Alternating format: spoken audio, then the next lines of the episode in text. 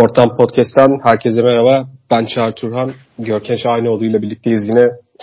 NFL gündemini ve tabii drafta yaklaşırken draftla ilgili değerlendirmeler ve öne çıkan konulardan konuşmaya devam edeceğiz. Öncelikle kusura bakmayın. Benim sesim biraz e, hastalık çıkışı değil. Çok ideal durumda değil. O yüzden e, ama NFL klasik yani NFL oyuncularla ilgili en önemli motolardan bir tanesidir. Best ability is the availability. Yani gerekirse artık kendinizi öldürecek şeyleri alıp iğneleri alıp oynamaya başlarsınız. Geçenlerde Derek Moss söylemişti mi? Ne aldığımı hatırlamıyordum maçta. Her şeyi vuruyorlardı bana diye. Art dopingi. Art dopingi yani. O şey ya bu Amerikan futbolu alakalı filmlerden böyle bir sürü açıdan gerçekte çok alakası olmayan şeyleri bağlanır ya mesela Any Given Sunday hatırlıyorsun mi onu? Evet. Tabii Oliver Stone şişirmeleri. Oradaki bazı şeyler yalan değil yani gerçekten oyunculara her şeyi vuruyorlar yani iğne olarak. Her türlü absürt ağrı kesici alıyor oyuncular yani. Hele eski zamanda of, çok daha fazladır tahminimce. Neler ne var. Görkem gece haftadan dikkatimi çeken hani bir sürü başka malzeme sürekli aslında gündem devam ediyor. Draft'a doğru gündem iyice yoğunlaşır ki yani drafttan önce herhalde bir son virajdan önceki dönemeçteyiz falan diyebilirim yani. Nisan ayına girdik. İlgimi çeken haber konularından bir tanesi draftta ne zaman bu konunun gelmesi başlayacak diye başlamıştım. Bazı öne çıkan oyuncularla alakalı eğer potansiyel onları düşürecek haberlerin çıkmasıyla alakalı. Kimden bahsettiğimi tahmin etmişsindir. Bazı takımların draftın belki en yetenekli oyuncusu olduğu düşünülen bir oyuncuyu e, işte boardlarından tamamen çıkardıklarına dair haberler bekliyorum. Ki bir tanesi tabii takım Raiders olunca ve bu oyuncu özellikle saha dışı bazı konularla alakalı endişeli endişeler gündeme getirince bunun olması çok anormal gelmiyor ama şöyle bir şey var bunu söyleyeyim. Bu tip haberler çok duyulur.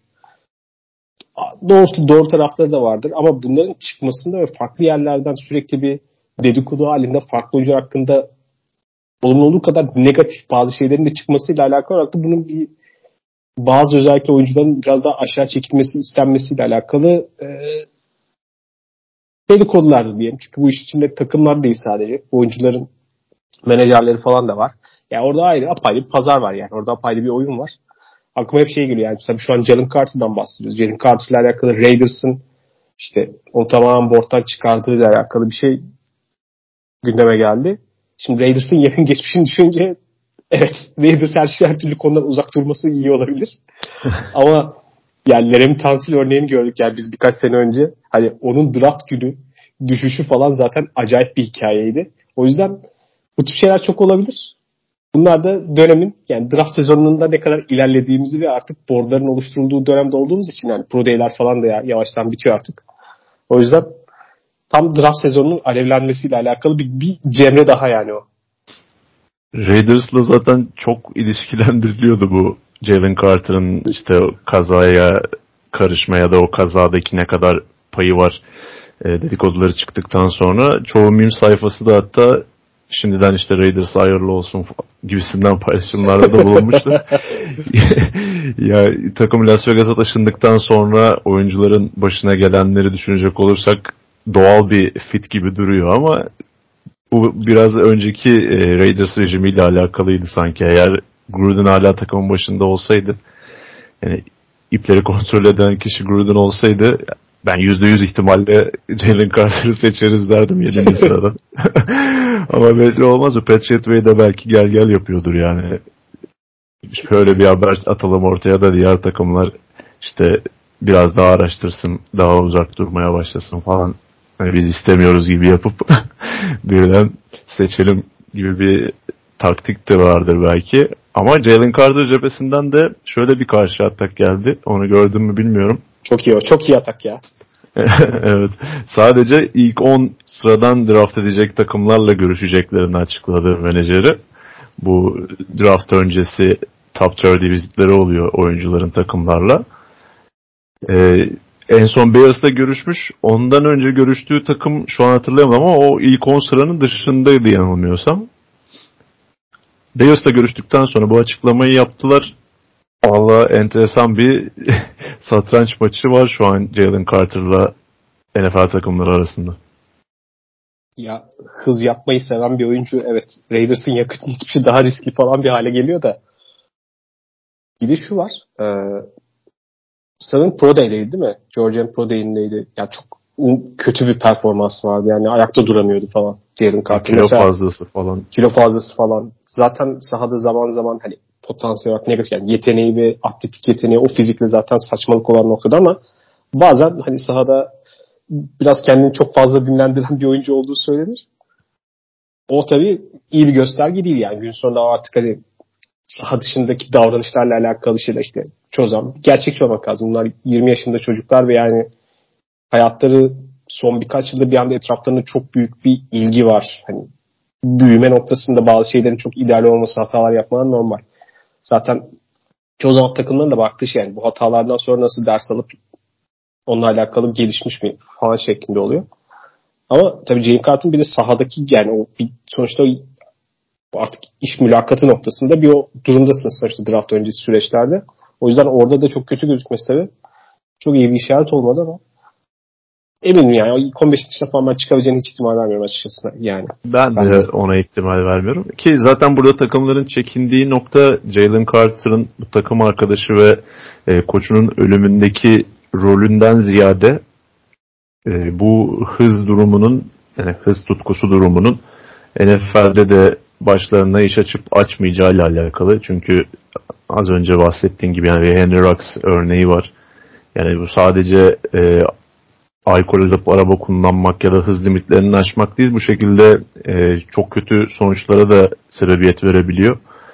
Benim anladığım kadarıyla takımlar şu an hani en büyük sıkıntı bu. Yani bu davranışları profesyonel olduktan sonra da devam eder mi? Ki e, Tenenbaum'un bununla alakalı o bahsettiğim birkaç bölüm önce işte oyuncularla görüşmelerden enstantaneler anlattığı yazısında da eğer bir oyuncu bu tarz e, şeyler gösteriyorsa işte emareler gösteriyorsa değiştirmeye çalışmayın. Çünkü büyük ihtimalle değişmiyorlar. Çok büyük oranda değişmiyorlar.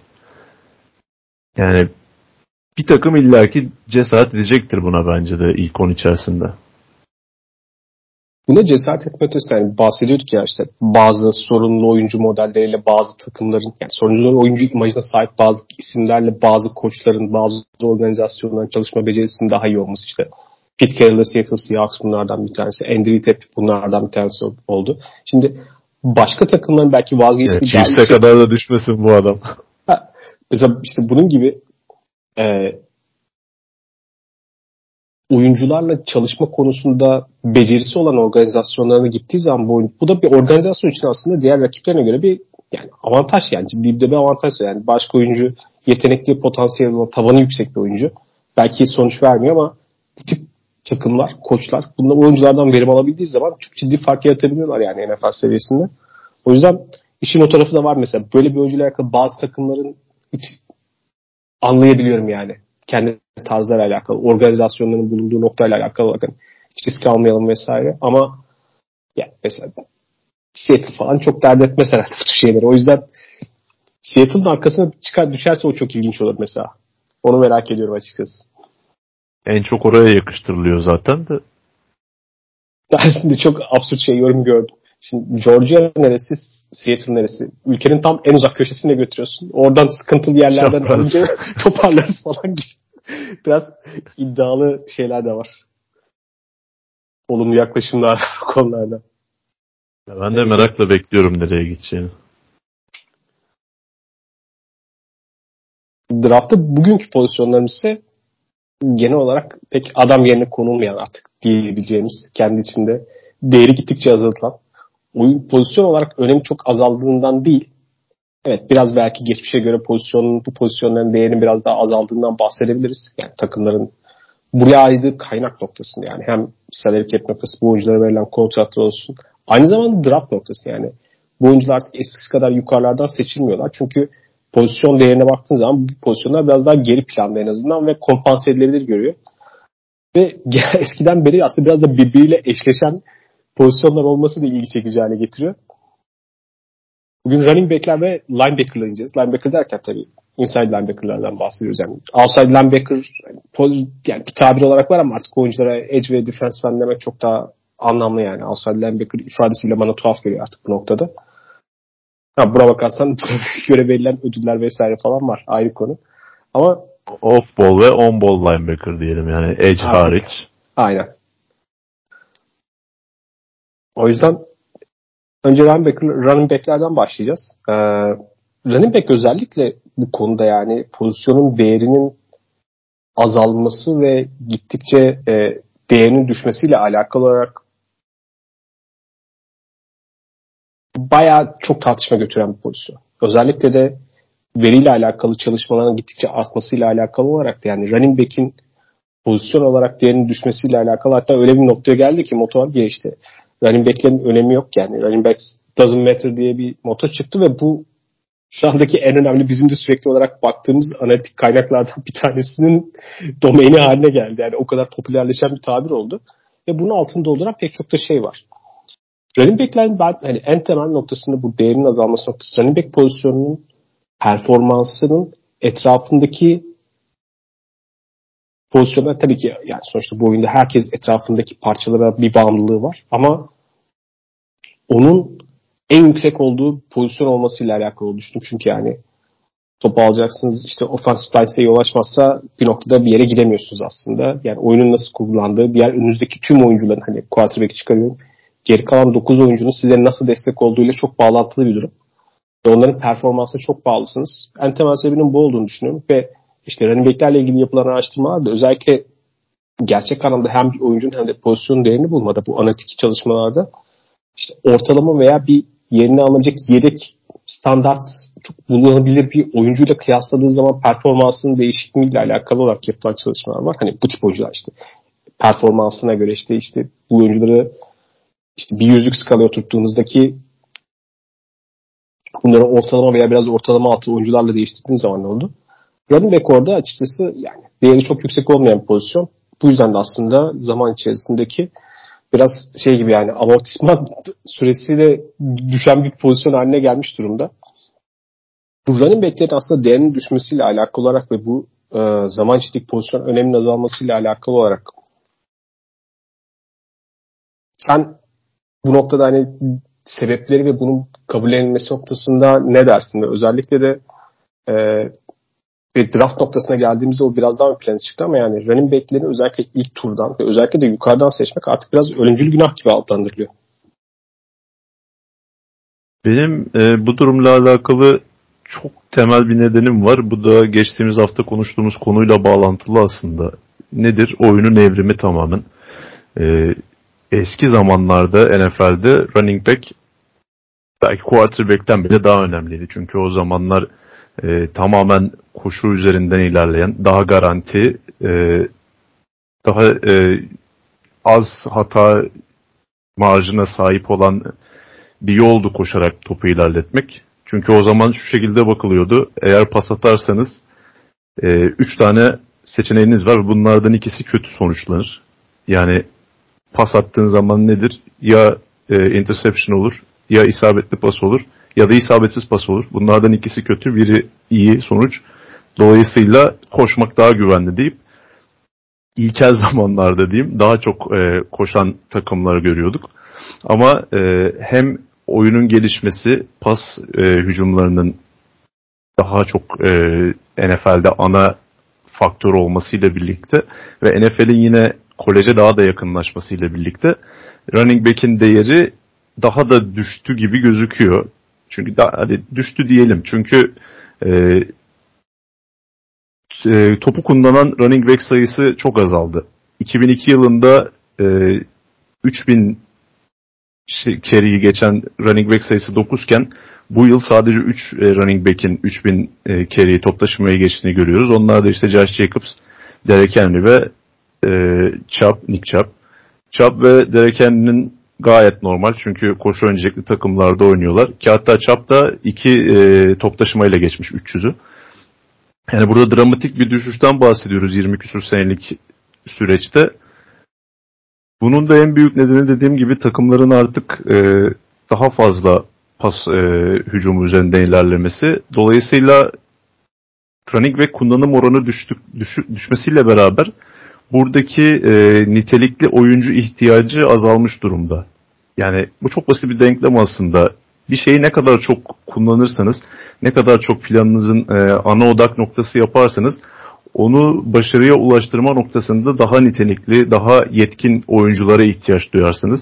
Şu an NFL'de bu yok. Geçtiğimiz haftada bahsettiğimiz konuda mesela pas hücumunun bu kadar yükselmesiyle birlikte daha nitelikli wide receiver'lar e, ihtiyaç olmuştu. Ve artık ikinci, üçüncü receiver'ların da kaliteli receiver'lar olması gerekiyor NFL'de. Bunun tam tersi running back pozisyonu için e, söylenebilir. Koşu hücumlarının kullanım olanları ya da e, workhorse diye tabir ettiğimiz e, işte topu vereyim maç başına bana en az işte 30 kere topu taşısın, e, fiziksel dominasyon kursun, rakibi yıpratsın şeklinde e, düşünülen ve kullanılan running backler şu an 2-3'ü geçmiyor NFL'de. Tamamen e, pozisyon değerinin düşmesi bu kullanım oranının düşmesiyle alakalı bana kalırsa. Orada bahsettiğin önemli. Mesela nitelikli running back'e olan ihtiyacın azalmasıyla alakalı konu. Yani şu dönemdeki örneğin popüler aslında koşu yapılarına falan da baktığımız zaman ki burada özellikle hani Karşıyeren sisteminin çok net bir şekilde hani artık belirleyici bir e, koşu hücum sistemi haline gelmesinden bahsediyoruz. Ve en temel özelliklerinden bir tanesi yani Karşıyeren örneğin ve bu sistemden gelen koçların beklentisi hani eskisine kıyasla running back'e çok çok daha az karar sunuyorlar. Yani ben işte oyunu hazırlıyorum. Oyun zaten olacak. Burada şu boşluklar olacak. Sen belki bir tane karar vereceksin. Belki tek kat yapacaksın ve ondan sonra artık koşmana bakacaksın. Çünkü ben önde senin de o boşluğu ve alanı yaratacağım şeklinde bir yapı O yüzden running back'lerin işte daha eskiden işte hatırladım yani. Çok da belki eski gitmiyor ama yani bir 10 sene öncesine gitsek mesela Le'Veon Bell gibi. İşte bakıp bekleyip öndeki boşluğu açılması, biraz daha sabretmesi, ondan sonra bulduğu yerden girmesi, sonra tekrardan duruma göre bir yön değiştirmesi falan. Ya bunlar çok beklenti haline değil. Ki geçen sezon örneğin Kansas City Chiefs'in oyunu daha fiziksel hale getirirken ve koşu oyununu da oyunun çok daha temel parçası haline getirirken önemli buradaki aslında baş, parçalardan bir tanesi. Mesela Isaiah Pacheco olmuştu. Isaiah Pacheco 7. turdan gelen bir oyuncu. İki sene öncesinde ise aslında oyunun yapısını, onların oyun, pas oyunu odaklı oyun yapısına çok uygun olabileceği düşündüler ama daha sonrasında o performansı alamadıkları mesela Clyde Edwards-Helaire vardı. İlk turdan, ilk turun son sırasından seçmişlerdi mesela. Ve şu an Edwards-Helaire neredeyse rotasyon dışında bir oyuncudan bahsediyoruz. Çünkü koşmak istedikleri modelde artık yani onların da efektif olabildiği, koşabildiği modelde hakikaten bu downhill olarak yani doğrudan tek kat mümkünse çok hızlı bir şekilde karar verip çok hızlı bir şekilde fiziksel olarak koşan oyunculara ihtiyaç var. O yüzden de biraz oyuncudan gereksinim değişmesinde de aslında diğer oyunculara daha bağlı hale gelen bir yapının da aslında şu an günümüz futbolunda biraz daha ön planda olduğundan bahsederiz ki bu aslında yani geleneksel artık bekten beklediğimiz eskisinden beklentileri de biraz daha değiştirmiş durumda. Yani işte eskiden bu hala değersiz olduğundan demeyeyim ama biraz daha az değerini ifade etmesi açısından yani şu anda hız belki eskisine göre eskisine göre fiziksel olarak işte temastan sonra ayakta kalabilme teması geçip oradan devam edebilmeden biraz daha ön plana çıkmaya başladı. Yani ağırlığı daha fazla artmaya başladı. İşte oyuncuların hızıyla hızıyla alakalı olarak mesela oyuncular evet yani sürekli patlayıcı oyun üretebilme kabiliyetleri biraz daha ön plana çıkıyor. Yani belki sürekli olarak çünkü artık öyle koşu da yok yani. Daha az diyeyim daha doğrusu. Sürekli işte 4 yard gitsin 5 yard alsın 4 yard gitsin 5 yard alsın falan yerine mümkün olduğunda o fırsatlar olduğunda işte çıksın hakikaten home run hani beklerin falan da kıymeti var. Belki hepsi öyle değil ama yani 15 yard 20 yard fırsatını bulduğunda koşabilsin isteniyor artık yani. Oyunu destekleyecek şekilde. O yüzden o önemli parçası. Tabii bir noktada bahsettiğin aslında pas oyununun da parçası ne kadar parçası olabildikleri aslında onların değerini artırıyor. Yani belki hala şu sonuçta şu tanım var tabii ki işte running backleri hala bizim işte kısa e, mesafe için uygun olanlar, daha hızlı olanlar işte change of pace nedir? Şu an biraz daha artık standart hale geliyor bunlar. İşte üçüncü haklarda için daha uygun olan tipler işte pas korumasında veya pas oyununda etkili olanlar veya pas oyunu spesifik biraz daha uzmanlaşanlar falan.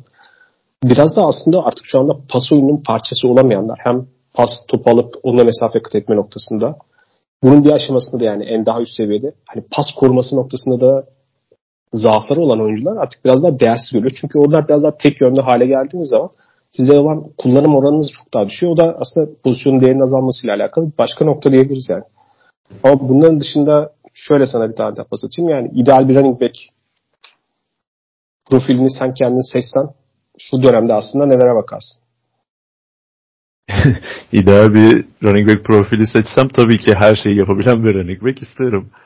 Ee, ki birazdan geleceğiz öyle bir oyuncumuz da var bu draftta ama yani günümüz şartlarında nasıl bir running back iş görür diye soracak olursan yani böyle premium bir draft pozisyonu harcamayayım işte kullanat olarak bakabileceğimiz kontrat zamanı geldiğinde rahat bir şekilde değiştirebileyim ki çoğu takım artık bu şekilde bakıyor bu pozisyona özellikle pas öncelikli takımlar ee, Böyle bir running back arayacaksam bakacağım 3 tane kriter var benim aslında ki sen bunların birçoğuna daha az önce bahset de değindin. Öncelikle e, futbolun Amerikan futbolunun geldiği noktada hani hep koleje ne kadar yaklaştığından falan bahsediyoruz ya. Artık en önemli konu boş alanları e, kendi yararına kullanabilme kabiliyeti ve o boş alanları en kısa sürede ele geçirme, o boş alanlara en çabuk yoldan atak yapabilme yeteneği. Ee, en önemlisi bu. Çabuk hareket edebilen bir oyuncu olması lazım. İkincisi pas yakalayabilme yeteneği. Çünkü e, artık running back'ler tamam bir wide receiver gibi rota koşması çoğu zaman beklenmiyor ama e, bir check down'larda quarterback'in ilk opsiyonu olması bekleniyor çoğu running back'in. E, bunu yerine getirebilecek bir pas yakalama yeteneğine sahip olması lazım ve yine oyunun pas ağırlıklı olmasından dolayı e, üçüncü aklarda özellikle pas korumasının belli bir seviyenin üzerinde olması bekleniyor. Yani bu üç özellik aslında şu an NFL'de e, bir running back rotasyonuna girebilmeniz hatta o rotasyonda hatı sayılır bir süre almanızı sağlayabilecek özellikler. Yani eskisi gibi artık işte tek başına bir koşu hücumunu sürükleyecek running back arayışı çok yok takımların. Yani olduğu zaman çok değerli tabii ki. Ee, ama illa bu şekilde bir running back olsun diye takımların bir arayış içinde olmadığını da görüyoruz. Ve artık yani komite usulü sonuçta yani maç içerisinde bile yani oyuncuları dinle belki evet bazı oyuncuların daha fazla ağırlığı var. Yani Derek Henry gibi oyunculara mümkün olduğunca verirken bile onu bile bazen oyun içerisinde bir iki seri kenarda tutuyorsunuz yani. Onu da biraz daha taze tutabilmek adına. Ki sezonun geneline baktığında running back gibi çok temas alan. Bu temas alırken doğal olarak hani aşınma oranı daha yüksek bir pozisyon. Sakatlık riski daha yüksek pozisyon. Hani bir sürekli zaten şey tartışırız yani. Özellikle fantezi oyunlarında falan tabii running back değerli bir pozisyon olduğu için orada oyunun içerisinde running back sürekli sakatlanıyor. Bu aslında oyunu çok ilgi çekici hale getiriyor. Çünkü sürekli bir bilinmezlik var yani. Sonuçta bir, belki ona çok büyük yatırım yapıyoruz, bekliyorsunuz ama running back'in sakatlanma ihtimali ve sezon içerisinde en iyi running back'lerin bile en sağlıklı sezonlarında bile yani en azından 2-3 maç kaçırması çok normal artık kabul edilen bir nokta. O yüzden de aslında takımlar da mümkün olduğunca playoff zamanına kadar veya sezon sonuna kadar en azından en iyi silahlarını korumak için mümkün olunca komite usulü rolleri paylaşarak devam etmeye çalışıyorlar. Bu bir faktör. Ee, diğer taraftan da aslında bu yani aşınma noktasında bir de şu da faktör sanırım. Özellikle yani farklı tabii sporlarda da olan bir durum ama mümkün olduğunca genç yaştan itibaren oyun ne kadar bununla alakalı aşınmayla alakalı bir nokta. Örneğin bir ayakkabı giydiğinizde falan onun işte kullanım süresiyle alakalı olarak bir adım veya mesafeden bahsediyoruz. Çünkü onun orada ne kadar temas aldığı üzerine ne kadar baskı bilmesiyle alakalı olarak işte onun yıpranması durumu söz konusu olur. Running back'lerde aslında mesela quarterback'ler veya wide receiver'lar için bunlar çocukluklarından beri böyle sürekli yani deli gibi pas atan, pas yakalayan insanlar değiller aslında. Running back'ler ise çoğu yani running back olarak gelen oyuncular çoğu yani çok genç yaştan itibaren topla koşan sürekli zaten oyunun her yaşında yani mümkün olan en genç yaştan itibaren aslında sürekli temas alan ve yıpranan oyuncular yani. O yüzden running back'lerin zaten çaylak kontratından sonra çoğu zaman ikinci kontratı almaları falan çok çok artık nadir bir durum o haline gelmeye başladı. Biraz öyle bir şey var yani oyuncu takım oyun pozisyonun yıpranma durumu o kadar yüksek ki mümkün olunca taze bir şekilde sezon sonuna kadar artık orada bir pozisyon grubu oluşturarak devam etmek daha ön plana çıkıyor. Ama biraz önce bahsettin aslında yani mümkün olan ideal running back senaryosuna mümkün olduğunca yakın bir senaryo var diye. Gerçekten hani şu anda ilginç merak ettiğim noktalardan bir tanesi bu draftta. Yani bahsettiğimiz oyuncunun nereden seçildiği. Çünkü ilk turdan running back seçilmez mottosuna karşı koymaya çok müsait bir profil. Ve onun dışında da takımların onu nerede değerlendireceğini çok merak ettiğim bir oyuncu. O yüzden de ben de merak ediyorum. Bijan Robinson'ı nasıl anlatırsın? Bijan Robinson'ı nasıl anlatırım? Ya bir kere çok klasik bir söylem olacak belki. Çünkü pek çok yerde de dile getiriliyor zaten. Saquon Barkley'den sonra lige gelen en üst düzey profille sahip running back olduğunu rahatlıkla söyleyebiliriz ki o aralığa baktığımızda da zaten öyle e, çok büyük beklentilerle lige gelen running back'te göremiyoruz. Ama Bijan Robinson gerçekten yani bir son 10 senelik ya da 15 senelik döneme baktığımızda en üstlere yazabileceğimiz kalibrede bir oyuncu. Evet. Bir five star olarak zaten koleje gelmişti ve yani bunun altını son yıllarda en iyi doldurabilen oyunculardan birisi olarak karşımıza çıkıyor Bijan Robinson.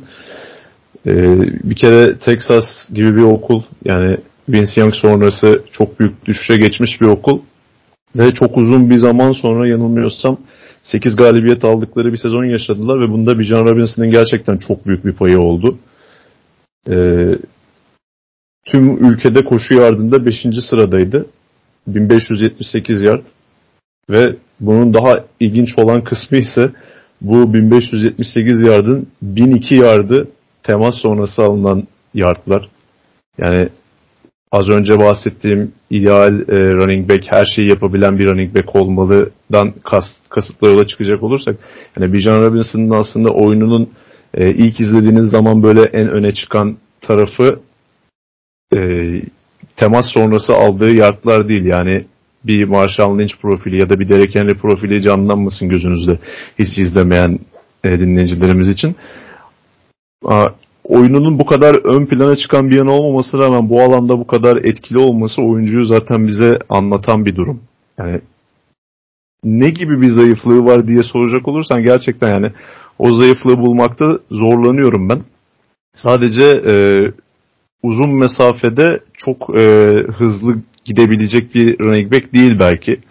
Hatta çoğu kesime göre de e, ilk 10 içerisinden hatta ilk 5 içerisinden yani bir çılgınlık yapıp seçilme seçilmeyecek olmasının en önemli nedeni bu. Yani e, çok sabit bir hızla giden bir oyuncu değil. Vites arttırıyor. Hızlanması da fena değil ama o ulaştığı e, en üst nokta NFL'in şu an e, çok arzu ettiği seviyelerde değil diyeyim. Yani en azından bir Saquon Barkley kıyası yapacak olursak Saquon Barkley'nin çıktığı en üst noktaya kadar hızlanabilen bir oyuncu değil. Ama onun dışında e, bu son dönemde hani gelişen hücum sistemleriyle birlikte işte McVay Shanahan sistemleriyle birlikte running back'lerin görüş yeteneğinin biraz daha arka plana düştüğünden bahsettin sen görüş noktasında Bijan Robinson gerçekten bu sınıftaki ve şu an belki de ligdeki birçok running back'ten ayrılan bir e, noktada. Yani onu izlediğiniz zaman çok eforsuz bir şekilde koştuğunu görüyorsunuz. Özellikle trafik içerisinde yönünü bulabilme yeteneği, o hissiyatı e, izleyenlere yani en azından bana çok doğalmış, çok doğal hareket ediyormuş hissi veriyor. Zaten e, ayakları en önemli e, meziyetlerinden birisi. Running backler için çok klasik bir sözdür bu aslında. Yani ayakların hiç durmaması lazım, sürekli çalışması lazım. E, Bijan Robinson da gerçekten öyle. Yani çok muazzam bir yana adım yeteneği var bence. E, temas sonrası aldığı yardlar aslında biraz da böyle e, direkt vurup geçen cinsten değil de yani onu yapabilecek cüsseye ve fiziksel kuvvete de sahip. Ancak bunun yanı sıra e, fiziğine rağmen ele avuca sığmayacak bir yapıya da sahip. Çünkü az önce bahsettiğim gibi o yana attığı adımlar olsun, e, start stop yeteneği olsun ya da o boşlukları dar açılarda bile, sıkışık trafiklerde bile e, o görüş yeteneğiyle müsait boşluğu bulabilme yeteneği olsun. E, gerçekten dört dörtlük bir running back olarak karşımıza çıkıyor. Bunun yanı sıra e, bir receiver kadar hassas ellere sahip.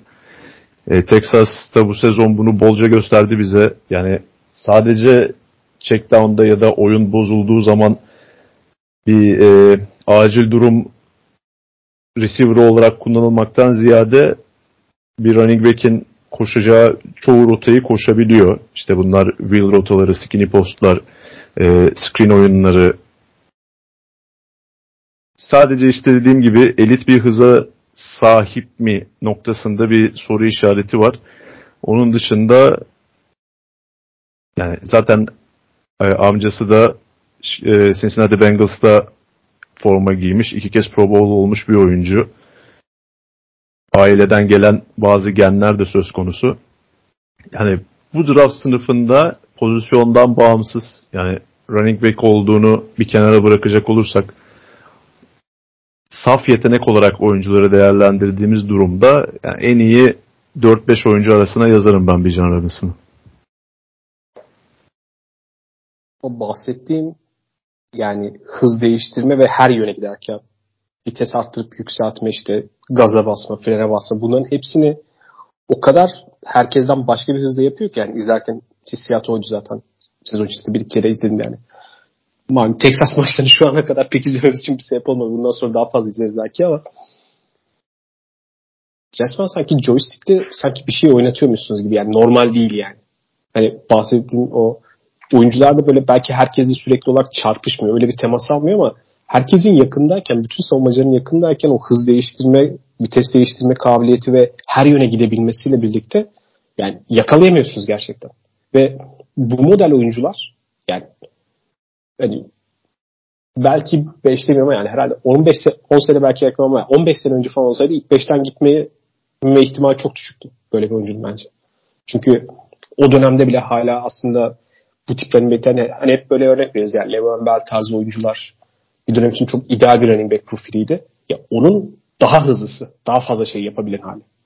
Ve böyle bir oyuncu profili için herhalde her bütün takımlar kendinden geçerdi. Bu ilgi çekici olan noktalardan bir tanesi. Oyunun en temel belirleyici noktalarından bir tanesi. Bir diğeri benim ilgimi çeken yani örneğin pas oyunundaki durum değil mi? Yani ideal noktada artık işte checkdown'da bahsettiğin gibi bir opsiyon olması ve mümkün olduğunda işte o underneath rotalarda yatay rotalarda bir şekilde oyuncunun hazır bulunması ve onu belli bir seviyede yapabilmesi. Zaman zaman bayağı net dikey rotaları da koşabilecek ve tehdit olabilecek hale geliyor. Ve bu kullanmak isteyen takımlar için ki özellikle running backlerle savunma tarafında çoğunlukla linebackerların eşleştiğini düşünürsen ciddi bir eşleşme problemi. Yani öyle bir rota koşabilen bir oyuncu linebacker'ın kolay kolay tutması mümkün değil. O yüzden orada da gerçekten kendisine özel ve yatırım yapıldığı zaman hakkını verecek seviyede başka bir seviyeye çıkaran bir oyuncu profili hale getiriyor. Yani şey senaryosunu anlıyorum yani potansiyel hani projeksiyon yaparken nasıl performans beklenmeli diye. Ya istikrarlı olarak işte bin yard yerden bin yardta pasla götürüp yani sezonu sürekli olarak alabilecek bir oyuncu profilinden bahsediliyor. Bu da bana açıkçası o açıdan çok mantıklı geliyor yani potansiyel. Yani baktığım zaman ne tip bir oyuncu için ben acaba düşünürüm. Şartlar da tabii ki uygunsa böyle ilk turdan alırken çok iyimser düşünüyorum. Bir bakalım tabii ki takımın hücum olarak hani geri kalan parçaları da uygun mu? Ben öyle bir oyuncuyu takıma monte ettiğim zaman benim için gerçekten böyle bir ekstra çarpanlı bir hücumu daha yukarı seviyeye çıkaracak mı? Örneğin geçen sezon işte 49ers'ın yaptığı Christian McCaffrey takası gibi yani. Ki oyuncu profili olarak da pek çok açıdan benzetiyorum yani McCaffrey'i. Bu tabii daha başka bir çabukluk seviyesine sahip. Belki McCaffrey kadar fiziksel bir oyuncu değil ama daha çabuk bir oyuncu. Veya işte geçmişten e, gördüğüm güzel e, kıyaslamalardan bir tanesi Ledenin Tomlinson mesela. Böyle gerçekten yani hücumu daha üst böyle gerçekten hani takım eğer parçaları yerindeyse işte bir offensive line'in varsa 50 seviyede bir quarterback'in varsa hücumu çok çok üst seviyeye çıkarabilecek parça olarak örneğin bazı takımlar için aldığı zaman neden oraya gider senaryosunu düşünebiliyorum. Yani işte draft sırasına baktığımda da özellikle Detroit'ten itibaren yani 18. sıradan itibaren ondan sonra gelecek birkaç takımın hepsinin alabilmesi için mesela Nelson oradaki pek çok takımın böyle bir alabilmesi için bir sebep var ve o sıralardan giderse sanırım çok da şaşırmayacağım yani açıkçası. Mesela Dallas Cowboys alırsa nasıl olacağını bayağı iyi olabilir yani. Mantıklı bir senaryo görünüyor. çok daha mesela, geçilir Jerry Jones'la mutlaka ama mesela yani, şu var. Uyum da çok tabii. işte açıcı Mesela birkaç yıl önce aslında en son işte bu running back'lerin ilk beşten gittiği zaman hatırlıyorum. Ezekiel Elliott'ı seçtiğinde Dallas Cowboys ondan önceki sezonda aslında işte Toleramo'nun sakatlığı vardı. O yüzden o takım normalde yani dördüncü sıradan seçecek bir takım değildi. Ama fırsat doğdu. Bir şekilde o sezon öyle gittiler. Zaten ondan sonraki sezonda iki çaylak oyuncu tabii ki quarterback'ten de piyango vurmalarıyla beraber NFC'nin en iyi takımıydı Dallas Cowboys. Ezekiel'i tutulamamıştı. Çünkü çok, önünde çok çok iyi bir offensive line vardı ve belki geri kalan pas oyunu ve o da çok bağımlı olacak bir yapıda olduğu için çok iyi oturmuştu yani. Ama ha Ezekiel'in tabii ki yıpranmasıyla beraber birkaç yıl sonrasında o yatırım yani başka bir pozisyona yatırım yapılsa çok daha uzun vadeli getirisi olacak bir sonuç alabilirlerdi. Bu ayrı bir konu ama öyle bir durumda örneğin çok kötü senaryo sonuç verdiğini düşünmüyorum. Daha sonrasında verdikleri kontrat vesaire falan ayrı konu. Mesela bir başka bir aslında pişmanlıkla görünen sonuç e, Leonard Fournette seçtiğinde Jacksonville Jaguars 5'ten. O takım da tabii ki o sezon büyük bir şekilde savunmaya yatırım yaptılar ama sıkıntılı bir quarterback dışında neredeyse her şey olan bir takımdı. Ve Leonard Fournette iyi bir offensive line'la çalışabilen bir oyuncu olduğu zaman bu takım hakikaten playoff'ta yani Super Bowl'un kıyısından dönmüştü o takımda. Sonuçta hücumda da tam her şeyi savunma yapmıyordu yani. Hücumda da arada bir yerde birilerine topu verip mesafe kat etmeleri gerekiyordu ve o blackboard'da olmuyordu açıkçası. O yüzden böyle niş durumlar var aslında yani. İyi bir running back'i yukarıdan seçtiğiniz zaman eğer hazır bir şekilde bir yere yerleştireceksiniz ve kısa vadeli hedefleriniz için de uyumlu olduğunu düşünüyorsanız anlamlı olabileceği senaryolar var. Dijen arasında o anlamlı senaryoyu çok anlamlı hale getiriyor açıkçası. Gördüğüm o.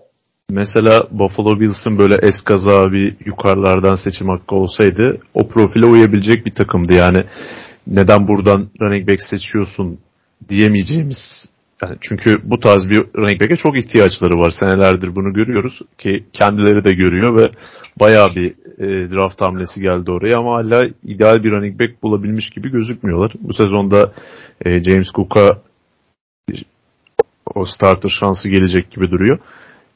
Yani ben Bijan Robinson'ı seçecek takım senin e, bahsettiğin profil evet olabilir. Onun dışında da e, hali hazırda böyle hücumda ana bir pas e, planı olmayan yani bir quarterback değişimi yaşayan mesela işte Tampa Bay Buccaneers gibi ya da e, o eşiğin üzerinde quarterback'e ya da pas hücumuna sahip olmayan tamamen e, farklı yönde ilerleyecek işte işte Tennessee Titans nasıl mesela senelerdir Derek Henry üzerinden ya da Cleveland Browns e, Nick Chubb üzerinden bir hücum kurgulamış durumda.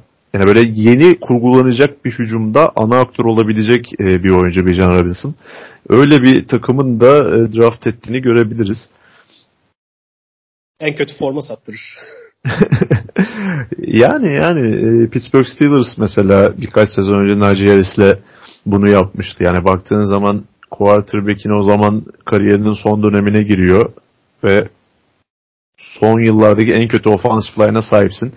Yani o durumda running back seçmek ne kadar mantıklıydı? Çoğu kişi bunu tartıştı. Özellikle offensive line bu haldeyken e, running back ilk turdan running back seçmek ne kadar mantıklıydı.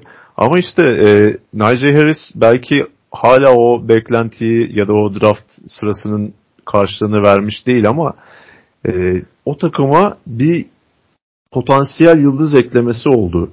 Yani oradaki mantığı az çok anlayabiliyorum. Yani Bijan Robinson'ın da benzer bir durumdaki takım tarafından draft edildiğini de görebiliriz.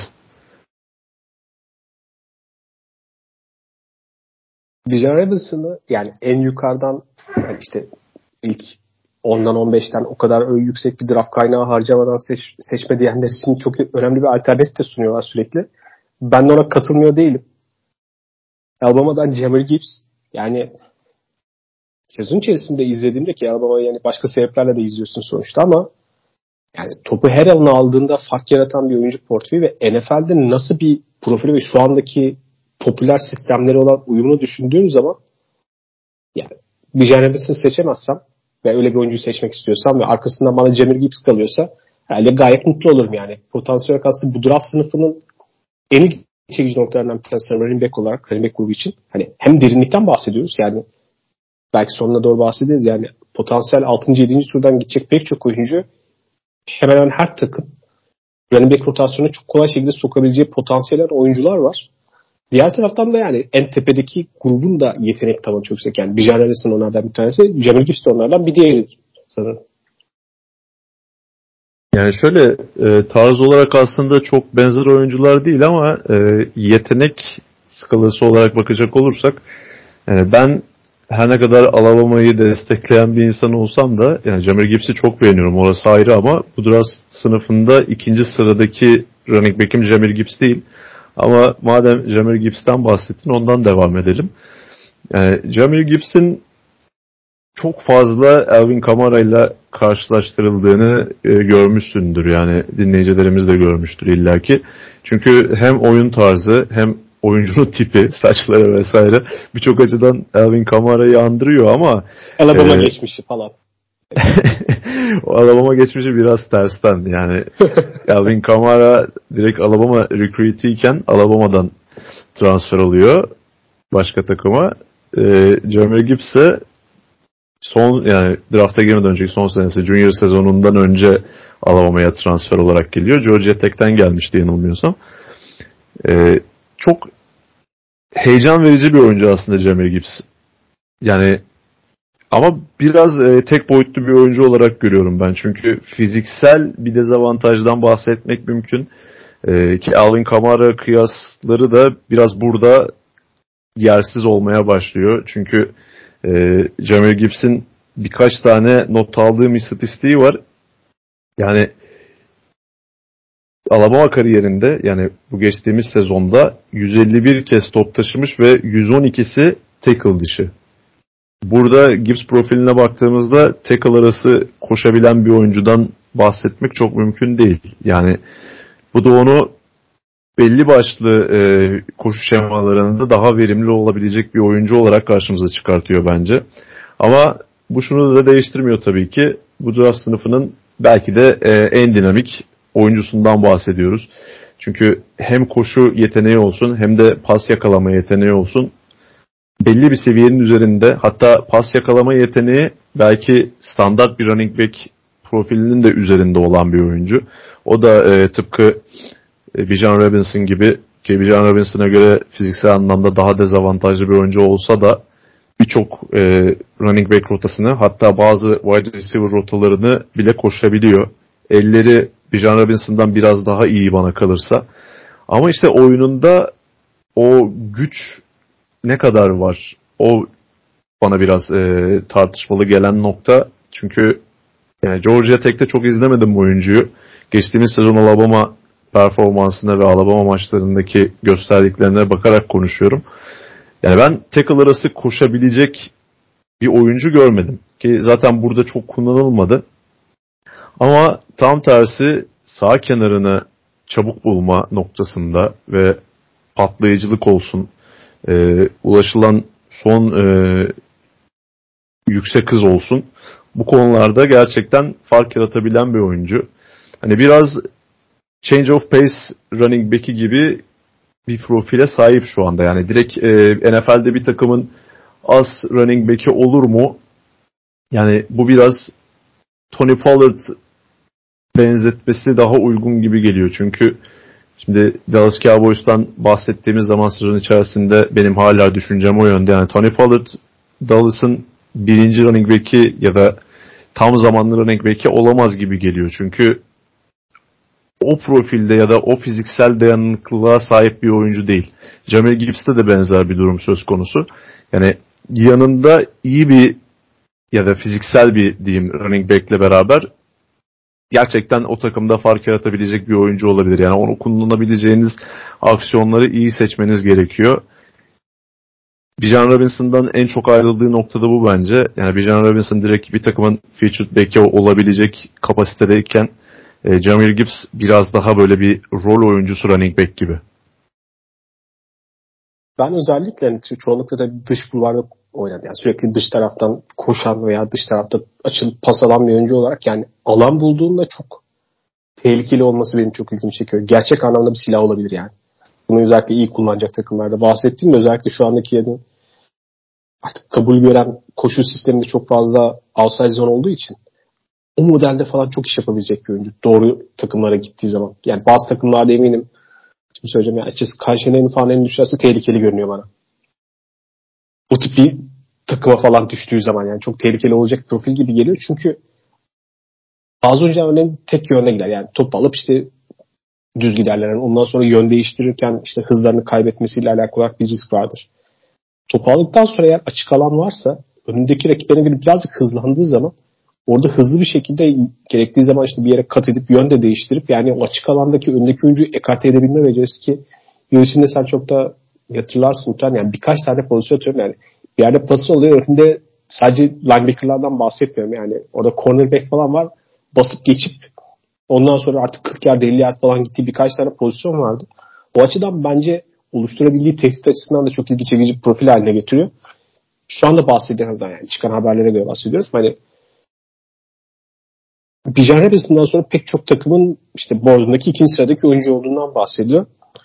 Ben bence de çok ilgi çekici bir oyuncu. Yani doğru yere giderse çok hızlı şekilde performans verebilecek bir oyuncudur. Yani işte şu anda da özellikle de böyle hani bekler için fantezi projeksiyonları da yapılmaya başladı ya. Şuraya olursa, şuraya giderse bu olur vesaire falan gibi. İlgi çekici profillerden bir tanesi o yüzden benim gözümde de.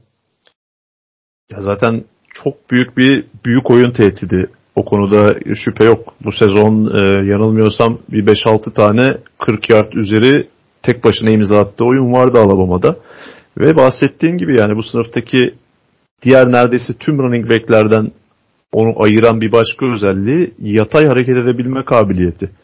Yani çoğu bahsedeceğiz zaten çoğu running back profili e, dikey koşan oyuncular yani tabii ki belli başlı katları yapabiliyorlar ama hani o trafikte yana kaçarak ya da sahayı enlemesine kullanarak mesafe alabilecek oyuncular değil. Çoğu işte one cut runner olarak tabir edebileceğimiz oyuncular ama Jamir Gibbs biraz daha dans edebilen oyuncu profilinde burada. Ve bahsettiğim gibi mesela o özelliği olan bir oyuncu eğer biraz daha güçlenirse tackle'lar arasında da koşabilecek bir oyuncu potansiyelini biraz daha o özelliği de belki yani kusursuz olmamakla beraber kazanabileceğini düşünüyorum yani. Tek... Kesinlikle kazanabilir çünkü yani tamam bo- boyu büyümeyecek belki bu noktadan sonra ya da e, ne bileyim o vücudunun e, çerçevesi belli başlı bir kiloya kadar gelişmesine izin verecek ama o mentalite değişebilir. Yani mesela Devon H. geldiğimizde de bahsedeceğiz. Jamie Gibbs'ten daha ufak tefek bir oyuncu olmasına rağmen ondan daha fazla fiziksel koşan bir oyuncu. Ben de bir yandan ondan bahsedecektim aslında.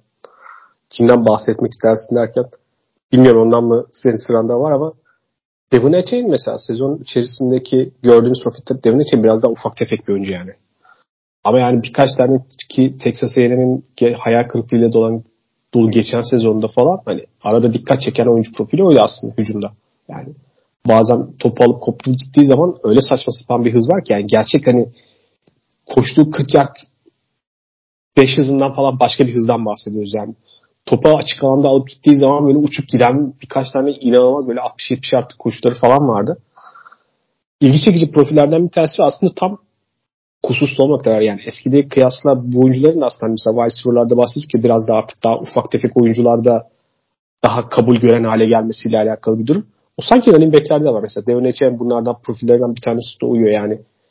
Belki çok kuvvetli bir oyuncu değil ama hızıyla alakalı olarak kendisine çok net bir sistem içerisinde bir rol bulabilecek bir oyuncu gibi gözüküyor. Yani bunun gibi de aslında birkaç tane daha oyuncu var yani. Hatta arka turlardan muhtemelen yani son turlardan seçilmesi beklenen böyle daha hızlı odaklı olan oyuncular var. Yani sezon içerisinde ara ara ilgimizi çeken işte performansları olan oyuncular var. Mesela aklıma gelenlerden bir tanesi. İşte Pittsburgh'ten İsrail Amerikan da vardı. İşte Minnesota'dan Muhammed İbrahim falan gibi oyunculardan bahsediliyor. Ya bunun gibi pek çok oyuncu var aslında yani draft. Yani alırsınız ve ikinci running back olarak koyarsınız ve günden itibaren muhtemelen performans vermeye başlarlar yani. Devon Chain'in e, Combine'daki 40 yard süresi 4.32 idi sanırım değil mi? 4.23. 4.30'lardaydı sanırım. 4.30'lardaydı sanırım. 4.32 idi. Ya öyle bir beklenti vardı ki neredeyse herkes e, 40 yard re, combine rekorunu kırmasını bekliyor Devon Chain'den. Çünkü aynı zamanda Texas A&M'de bir atlet olarak da evet. E, koşu koşulara çıkan yani o müsabakalara katılan bir oyuncuydu. Bir 100 metreci Galiba Ve, lisede Texas eyalet rekorunun sahibiymiş. Evet evet öyle e, bir şey var. Tam net olarak bilmiyorum ama şeyi yani 10.12 evet. saniyelik Doğru. bir 100 metre derecesinden bahsediliyor. Yani o lisede mi yoksa e, üniversitede evet. mi elde lisede, edilen bir süre? Lisede şimdi baktım bir scouting raporundan hep lisede rekorun sahibiymiş.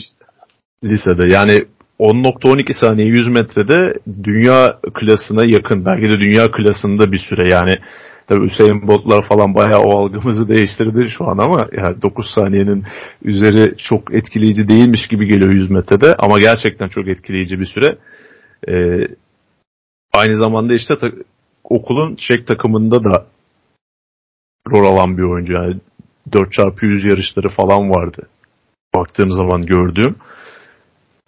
Zaten e, futbol sahasındaki oyununa ve tarzına da baktığımız zaman bu sprinter özelliğini net bir şekilde görebiliyoruz. Açık ara bu sınıfın en hızlı running back'inden bahsediyoruz. Sadece e, düz bir hat üzerinde hızlı olmasının yanı sıra e, ele avucu sığmayan ve hızlı bir şekilde yön değiştirebilen de bir oyuncu. Az önce bahsettim e, Jameer Gibbs'ten daha kısa ve daha hafif olmasına rağmen temastan kaçmayan ve tackle arası da koşabilen bir oyuncu. Yani outside zone koşu rakamlarına baktığımda daha az e, bir sayıyla karşılaştım iç taraftan yapılan koşulara kıyasla. Bu mesela enteresandı ve e, temas sonrası 3.6 yard ortalamasıyla oynuyor. Yani bu çok etkileyici bir rakam değil. Belki ortalama bir rakam ama yani şu boyutlarda 5-9 boyu yani metre olarak kaç yapıyor? 1.70 1.70'lerde herhalde değil mi? 1.73 falan. 1.73 1.75 civarı. Yani kilosu da 90 kilonun altında. Yani 80 küsürlerde böyle bir oyuncunun yakaladığı 3.6 yard ortalaması temas sonrası bana etkileyici geldi. Devon Chain'in birkaç tane ekstrasından bir diğeri de aslında bir returner olarak da çok tecrübeli bir oyuncu olması ve NFL'de de bu noktada en azından kariyerinin ilk dönemlerinde bolca kullanılmasını bekliyorum ben. Ee, zaten bu kadar hızlı ve bu kadar e, çabuk yön değiştirebilen bir oyuncunun direkt e, returner olarak kullanılması gayet e, beklenen bir durum. E, sadece A-Chain'le alakalı şöyle bir e, sıkıntı var. İşte bu e, fiziksel dezavantajı kolejde ve özellikle SEC'de ona çok e, bir dezavantaj yaratmış olması önemli bir referans ama yani her ne kadar SEC'de olsa NFL'e geldiğiniz zaman yani belki diğer konferanslara kıyasla 5-10 kat oyuncular büyümese de yani bir iki kat yine büyüyorlar daha e, iri, daha güçlü, daha sert savunmacılara karşı benzer tarzda e, oyunu sürdürebilecek mi? Ya da artık tamamen e, Jamar Gibbs gibi change of pace back'e mi evrilecek? Bu onun e, değerini belirleyecek noktalardan birisi olacak bana kalırsa. Yoksa onun dışında e, pas oyunlarında da kullanılan e, hem pas yakalama noktasında hem de e, boyutlarına rağmen çok da fena olmayan bir pas korumacısı. Mesela Jamie Gibbs'te o da e, büyük bir sıkıntı. Çok iyi e, pas korumasına sahip bir oyuncu değil. NFL'de geliştirmesi gereken özelliklerinden birisi olacak. Eğer e, aradığınız en önemli element hızsa ki şu an NFL'de çokça ön planda olan bir durum bu. Devon A-Chain bu draft sınıfında sizin adamınız olabilir özellikle ikinci tur civarlarında bu draft sınıfında hani hızlı olan running backlerin daha fazla öne çıkması dışında mesela tabii daha geleneksel olan artık işte cüsseli işte temas sonrası mesafe kat eden kısa mesafe kısa yardımlar için ideal olan oyuncu profilini olan oyuncuların falan sayısının biraz daha belki eski yıllara göre daha az olduğunu dikkatimi çekti tabii oransal olarak da. Hani burada da birkaç tane profil var. Onlara bakmaya başladığım zaman işte e, ilgi çekenlerden bir tanesi Zach Charbonnet oldu. UCLA'den. Tabii Pektivasi çok dikkatimi çeken bir konferans olmadığı için yani sezon içerisinde biraz belki geri kaldığı için yani benim gözümden de çıkıp kaçmış olabilir. Ama yani draftla alakalı değerlendirme ve listelere baktığımda pek çok kişinin hani en ön plana çıkardığı running backlerden bir tanesi. geleneksel olarak aslında bahsettim işte biraz daha cüsseli, temasla daha haşır olan, tackle arası koşmak için oyuncu için daha ideal olan oyuncu modeli. Ama yani bazı özelliklerine baktığımda örneğin topu pas oyunuyla alakalı ilişkisi çok daha iyi. Yani bir biraz daha kuvvetli bir oyuncu olmasına rağmen açık alanda hızı gayet iyi. Biraz bana şey hatırlattı. Ee, AJ Dillon'ın böyle bir boy ufağı gibi yani. O da mesela açık birazcık bir tackle geçtikten sonra alan bulduktan sonra böyle aldatıcı bir hızı vardır. Yani onu indirmek kolay değil. Yani tackle olduğu yapılan pozisyonlara falan baktığımda kimse onu böyle bel üstünden falan indiremiyor neredeyse. Sürekli böyle ayaklarından falan ancak tutup indirebiliyorlar. O da eminim pek çok takımın ilgisini çekecektir diye düşünüyorum. Bu tip profilde bir oyuncu olarak. Kesinlikle benim zaten Bijan Robinson'dan sonra ikinci sıraya koyduğum oyuncu Zach Charbonnet'ydi. Ee, oyuncunun profiline baktığımız zaman benim en çok dikkatimi çeken nokta aslında iki tane çok farklı sistemde oynamış olması. Yani orijinalinde bir Michigan e, komiti ve ilk iki senesini John Harbaugh'la, pardon Jim Harbaugh'la Michigan'da geçirdi. Oradaki e, daha geleneksel koşu şemalarını zaten biliyoruz. İki yılın ardından UCLA'ya transfer oldu ve bu sefer Chip Kelly'nin, bir başka eski NFL koçu Chip Kelly'nin çok daha farklı e, koşu şemalarına sahip e, hücum sisteminde oynadı ve ikisinde de çok başarılı oldu. Özellikle Michigan'da e, çaylak rekoru kırdı. Pardon çaylak diyorum. Freshman rekoru kırdı. 11 touchdown'u vardı freshmanken ve direkte starter olan bir oyuncuydu ilk başladığı sezonda. Devamındaki Covid sezonunda birdenbire süreleri ve paylaş süreleri azalıp paylaştığı top sayısı artmaya başladıktan sonra UCLA'ya transfer olmuştu. Yani UCLA'daki istatistiklerine baktığımız zaman da zaten ne kadar başarılı son iki sezon geçirdiğini görüyoruz. E ben onun oyun tarzını biraz e, Nick Chubb'a benzetiyorum. Yani izlerken Nick Chubb havası veriyor gerçekten. Çünkü fiziksel koşan ve genelde ilk tackle'da durdurulmayan, onu durdurmak için birkaç tackle ve birkaç oyuncu gereken bir oyuncu. Bahsettiğim gibi açık alan bulduktan sonra inanılmaz bir ivmelenme ve hızlanma yeteneğine sahip. Bunu saizi ve gücüyle de birleştirince yani o noktada zaten bu tarz oyuncuları durdurmak çok zor oluyor. Yani Derek Henry'i senelerdir izliyoruz NFL'de. Buradan pay biçebilirsiniz. Açık alanda büyük trenine dönüşüyor bu tarz oyuncular. Ee, maç başına 7 nokta pardon taşıma başına 7.1 yard alan bir oyuncu. Bu bana çok etkileyici geldi gerçekten. Ee, böyle fiziksel bir oyuncuya oyuncu olmasına rağmen pas oyunlarında da etkili olması ve gayet e, hassas yumuşak ellere sahip olması bir başka artı. Bu da aslında bu tarz e, fiziksel oynayan running backlerde çok görmeye alışkın olduğumuz bir durum değil. Ama dediğim gibi yani Chip Kelly ve Jim Harbaugh'un iki farklı sisteminde de başarılı bir profil e, çizmiş olması NFL'e gelirken her e, sistemde oynayabilecek bir oyuncu olarak ön plana çıkartıyor onu bence. Ve bir senior olarak geliyor. 4 sezonun tamamını da doldurdu. Hem diğer oyunculara göre daha tecrübeli hem de e, çeşitli hücum sistemlerini tecrübe etmiş bir oyuncu. Bu gerçekten çok değerli bir şey. E zaten running back'lerin o geçişi diğer pozisyonlara göre biraz daha kolaydır. Fantezi futbol oyuncularına da bir tüyo vermek gerekirse aslında Zach Charbonnet e, önümüzdeki yıl fantezi draftlarınızda aklınızda bulundurmanız gereken bir oyuncu bence. Bu arada yani pek çok oyuncu daha isim olarak sayesinde yani görece hani draftın derinliğinden bahsederken yani işte 7. turdan gitmesi beklenen pek çok oyuncuya bakıyor. Bayağı iyi notlandırmaları scouting raporları.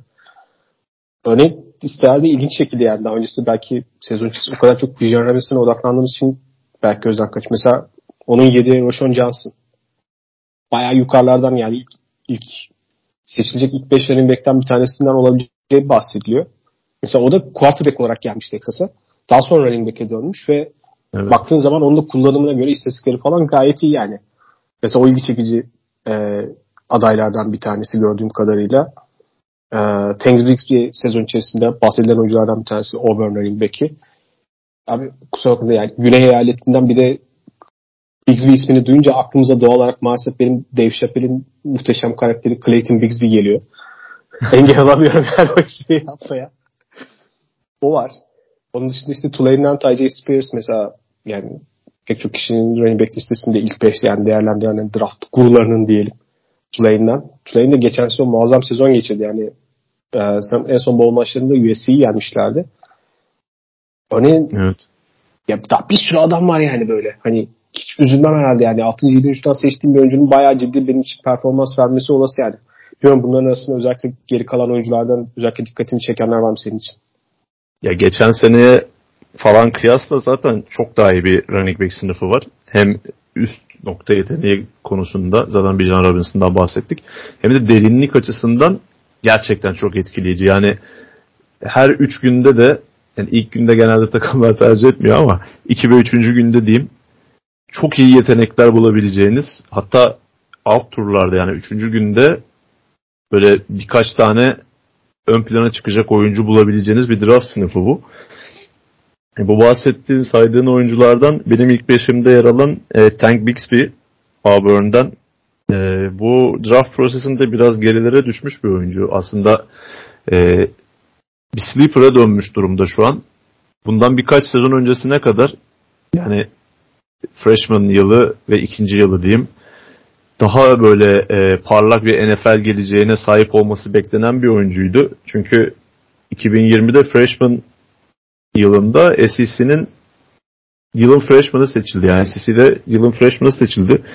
Bu Auburn'de oynayan bir running back için çok da olası bir durum değildi bence. Çünkü yani Alabama'nın işte LSU'nun ne bileyim Florida'nın orada okulları say say bitmiyor işte Texas A&M. Genelde böyle büyük e, yıldız olması beklenen oyuncuları çeken orada daha farklı okullar var işte Georgia var vesaire. Tank Bixby'nin ilk iki sezonunda özellikle yaptıkları gerçekten çok etkileyiciydi. Geçtiğimiz yıl e, biraz daha düşük bir profil çizmiş olması onu biraz daha e, altlara düşürmüş durumda. Orta sıralarda draft orta turlarda draft edilmesi bekleniyor şu an. O da aslında e, Zach Charbonnet tarzı daha fiziksel koşmayı seven fiziksel bir oyuncu. Ama e, görüş noktasında bazı sıkıntıları olduğunu düşünüyorum. Çünkü e, taşıma başına kazandığı yard tabi SEC olmasının da ciddi bir derecede etkisi var buna ama biraz e, standartlarının altında ama yine temas sonrası aldığı ortalama yard 4.16 gayet etkileyici. E, Bixby dışında Rashan Johnson eski bir quarterback olarak e, imkansızlıklardan yani Texas'taki running back'lerin o dönem sakat olmasından dolayı freshman yılında birden running back'e e, dönüştürülüp ve çok da iyi bir sezon geçiren oyuncuydu çaylak yılında. Tecrübesiz olmasına rağmen o pozisyonda. Ancak işte sonrasında Bijan Robinson okula gelince Texas kariyeri boyunca yedek bir oyuncuya dönüştü ama belki de tüm ülkenin en iyi yedek running back'inden bahsediyoruz. Rashan Johnson'dan.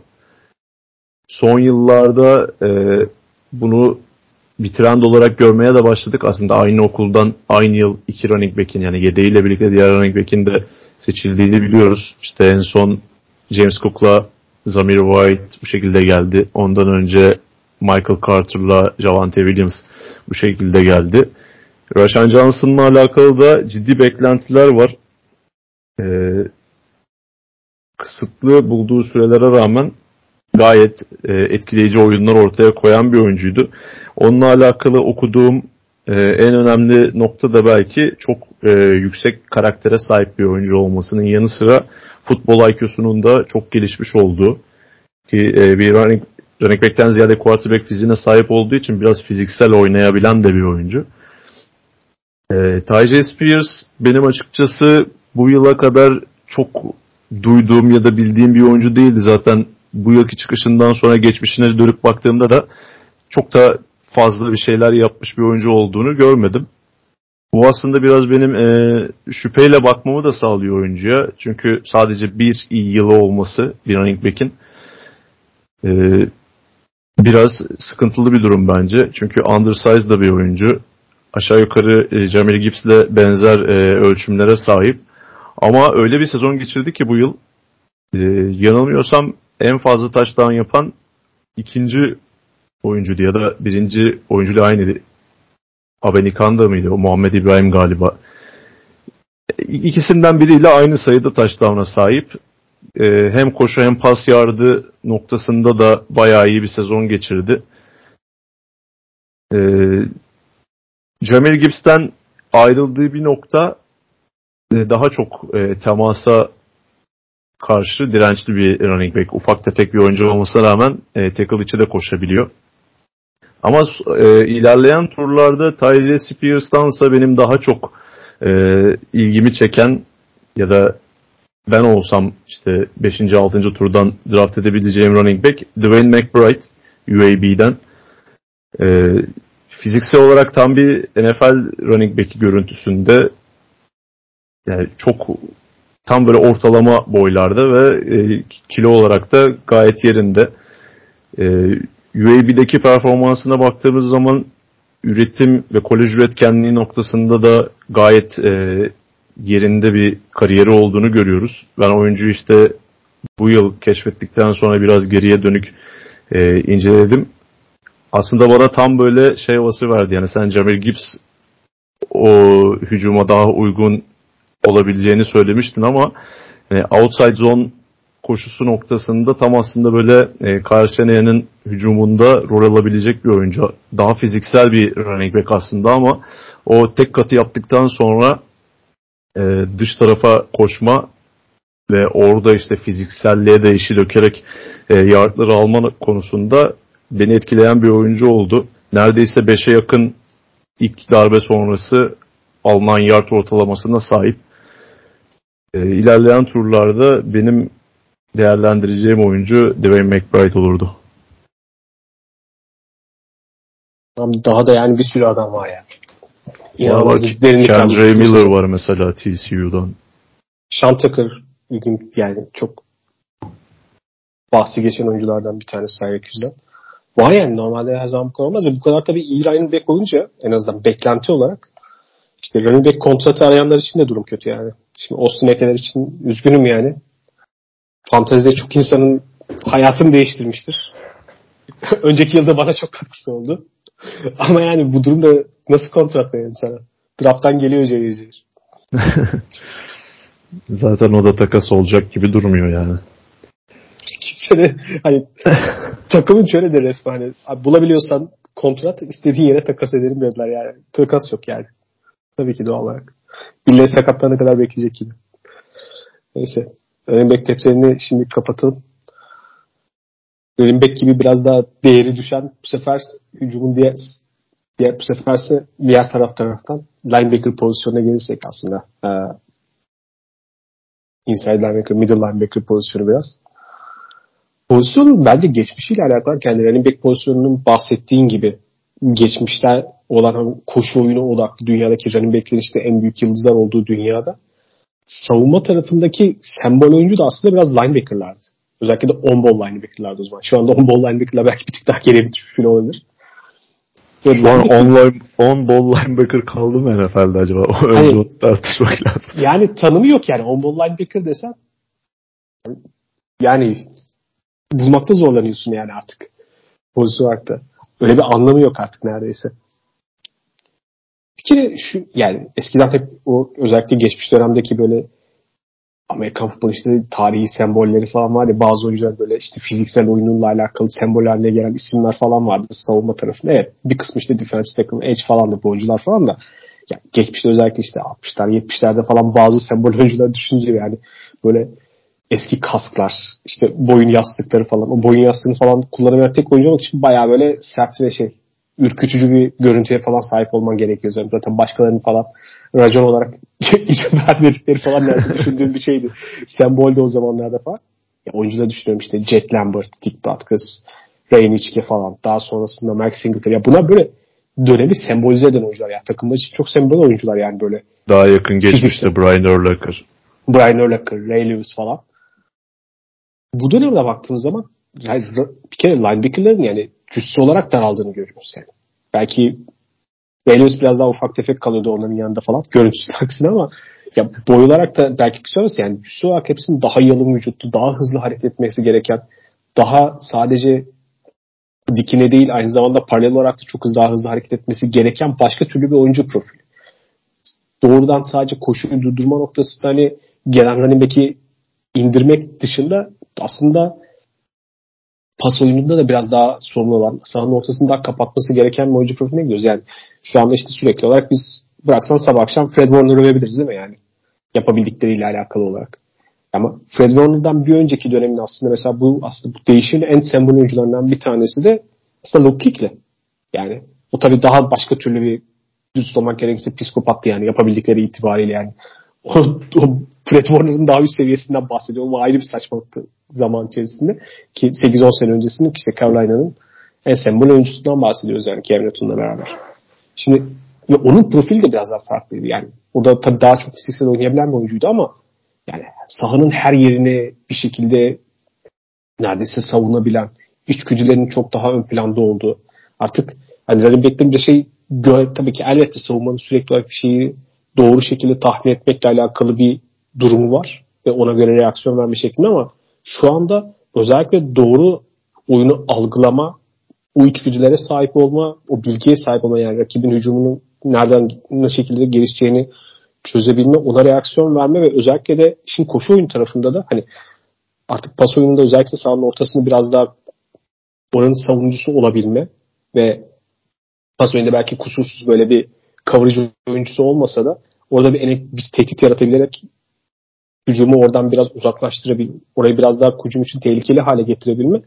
Diğer taraftan da yani run fit noktasında açılan koşu kanalı neyse onu çok çabuk şekilde bulma ve orada müdahale etme noktası artık yani ideal linebacker'ın sorumlu haline geldi. Bu eskisine kıyasla biraz daha fiziksel oynamaktan çok daha çok doğru yerde doğru zamanda hızlı bir şekilde daha hızlı bir şekilde olmakla alakalı bir noktaya gelmiş durumda. Yani işte Fred Warner'ın işte sahanın ortasını pas oyununda kapatması dışında en iyi özelliği yani içgüdüsü olarak yani o doğru run fitleri yapabilmesidir. İşte onun bir düşük seviyesine geçecek olsak yani geçen sene çok beğendiğim Tennessee Titans'taydı. Şimdi Miami'ye giden David Long Jr. gibi profilde oyuncular. Şimdi bu da aslında linebacker pozisyonunun çok değişimiyle alakalı. Bir diğer noktada şimdi artık yeni base savunması nickel olduğu için yani artık eskisi gibi 3 tane linebacker'e gerek yok. Yani 2 tane linebacker standart ve bunun dışında da yani sahada artık 3 linebacker görme olasılığımız bir savunmada bir linebacker görme olasılığımızdan daha düşük neredeyse. Yani takımın tek linebacker modeli oynadı. Linebacker'ın gittikçe safety tarafında konuştuk ama hani safety, strong safety'lerde de böyle biraz daha hibrit bir pozisyon haline geldi. Bambaşka tipte oyuncuların döndü. Birazdan bir iki oyuncu konuşurken belki öyle konuştu ama artık linebacker kavramının da değişti ve bir yandan savunmanın ötesi de hani hep pas hücumuna kıyasla biraz da pas savunması noktasında.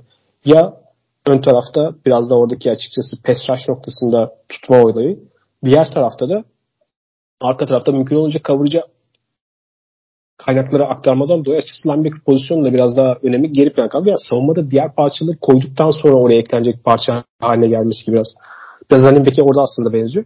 O yüzden de artık linebacker pozisyonunda da öyle bir beklenti var ve eskisi gibi işte çok yukarılardan linebacker çekme, seçmeye biraz daha günah gibi bakılıyor artık neredeyse. Linebacker pozisyonunun düşen değeri aslında running back pozisyonuyla paralel gerçekleşen bir durum. Çünkü e, hücumdaki running back'in savunmadaki eşleniği linebacker desek çok da yanılmış olmayız. Linebacker pozisyonundaki oyuncuların fiziksel özelliklerinin zaman içerisindeki değişimi de aslında bununla alakalı. Çünkü artık e, fullbacklerle, running backlerle çarpışan linebacker e, oyunları yok. Çünkü hücumdan artık bu şekilde hücum etmiyorlar savunmaya ve dolayısıyla buradaki linebacker profilindeki ihtiyaç da e, modernleşmiş ve güncelleşmiş durumda. Artık işte e, böyle uzun, iri ve sağlam linebackerlardan ziyade daha çabuk hareket edebilen, daha hızlı, daha kısa görece e, daha fazla alanı cover edebilen ve receiver'larla bile yeri geldiğinde birlikte koşabilecek ve onları cover edebilecek yeteneklere sahip oyuncular tercih ediliyor. E, bu sideline to sideline e, enlemesine iki çizgi arasında e, alan kapatma eski ta, e, oyun tarzında da vardı aslında. Mesela bu tarz running back dediğinde aklıma gelen ilk örnekler işte Patrick Willis ve Navarro Bowman ve San Francisco 49ers'ın o dönemki işte 2010'ların başı diyeyim. O dönemki linebacker ikilisi mesela bu alanda şimdiki e, Lavante David ve Devin White en iyi dönemlerinde neyse aslında ona yakın tarzda oyunculardı. O zaman da vardı bu. Ama artık e, senin de bahsettiğin gibi takımlar burada daha az sayıda linebacker kullanıyorlar. Ve bu kullandıkları linebackerların neredeyse hani olmazsa olmaz özellikleri bu e, coverage yetenekleri ve alan kapatabilme, hızlı bir şekilde bu alanı kapatabilme yetenekleri. Bu da dolayısıyla e, buradaki profilde e, ihtiyaçları değiştirmiş durumda. Pardon. Bu e, bir linebacker eksiltme konusunda da aslında e, tam da konuşulması gereken noktada olduğumuzu düşünüyoruz. Star pozisyonu. E, kolejden NFL'e son yıllarda gelen artık e, daha fazla takımın kullanmaya başladığı bir pozisyon bu aslında. Temel olarak e, oradaki üçlü linebacker sisteminde yani 4-3 oynadığınız durumda coverage'daki e, en zayıf halkanız olan e, stroke side Sam linebacker'ın bir tane işte e, hibrit oyuncuyla değiştirilmesi ya da daha defensive back özelliklerine sahip oyuncuyla değiştirilmesi. Bunun e, yaratıcısı aslında Nick Saban olarak söyleniyor. Yani ne kadar e, doğru o konuda emin değilim. Çünkü daha önce de belki bu fikri ortaya atan ya da kullanan birileri vardı ama Nick Saban'ın önüne oldu.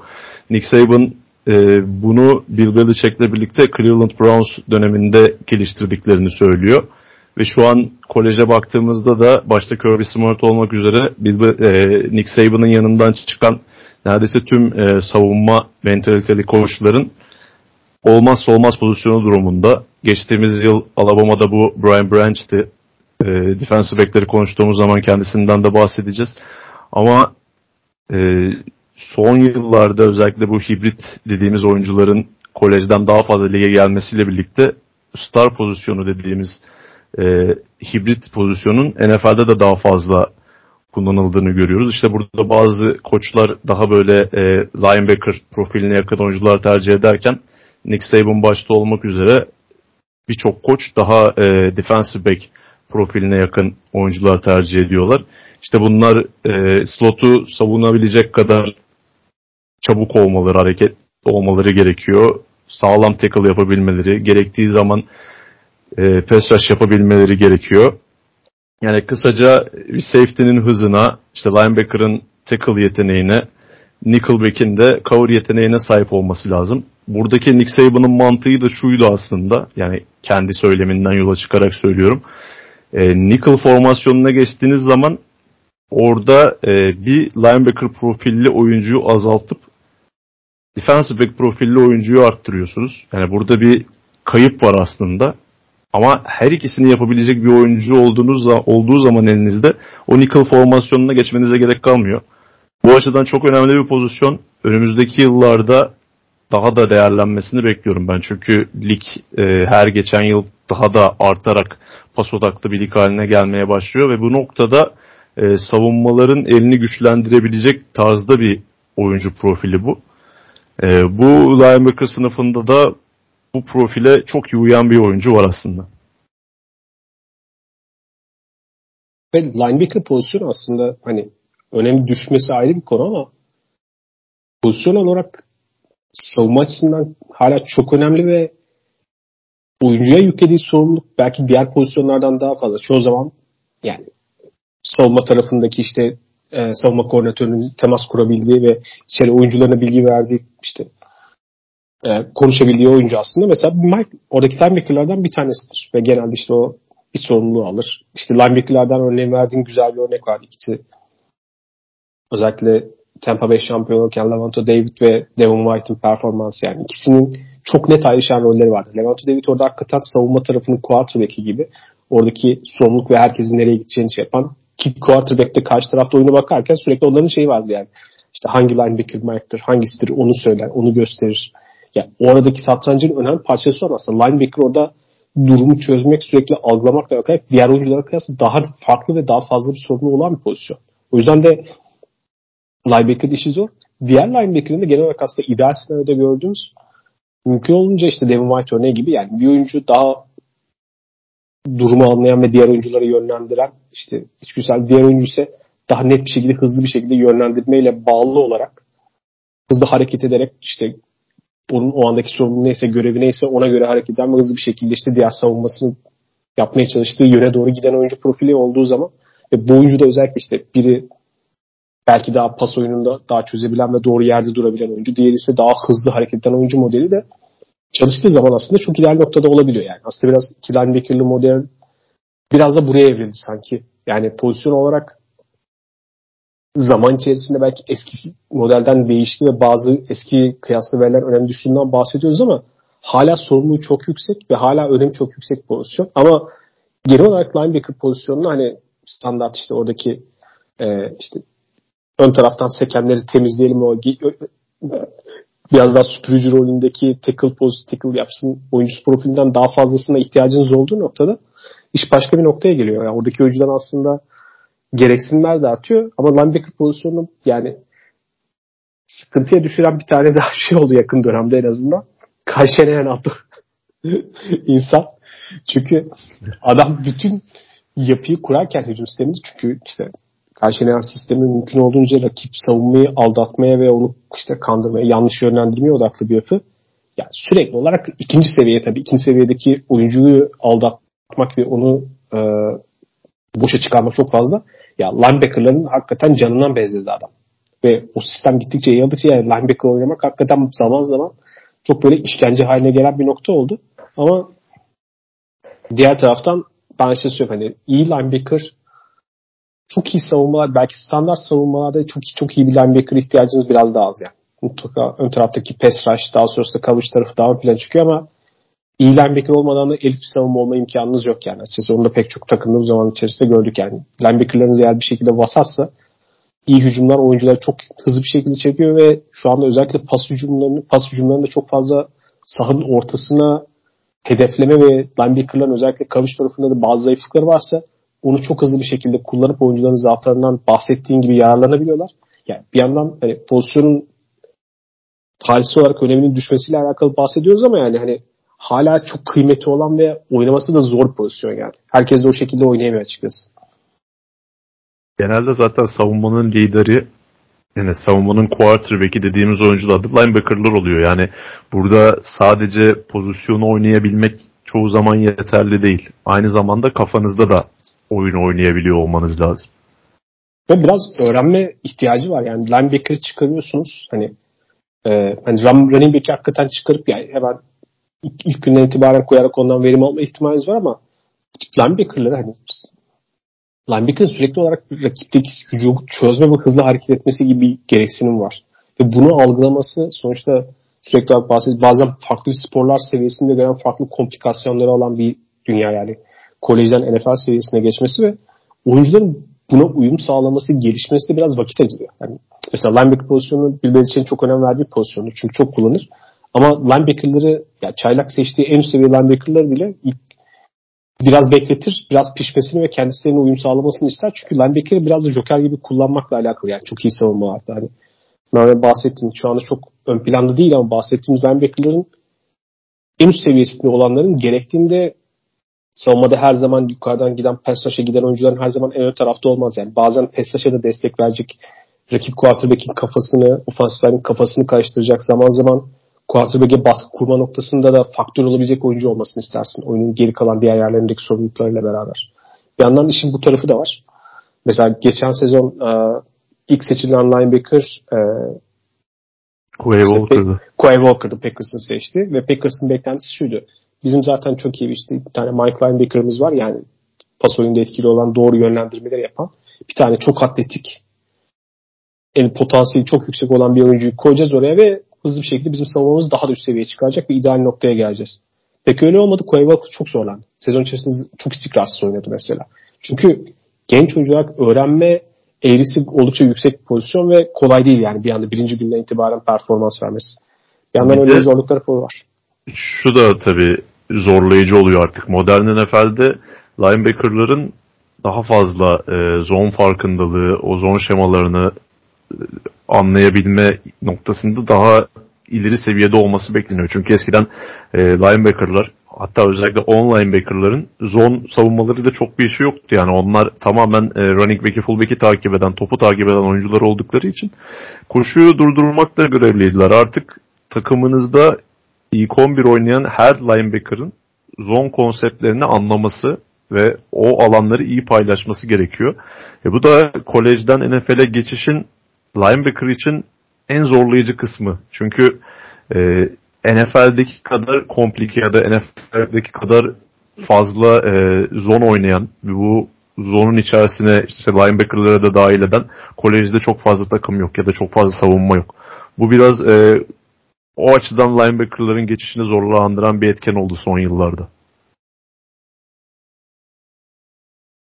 Peki o zaman bu linebacker sınıfına baktığın zaman en ilginç çeken oyuncu kim?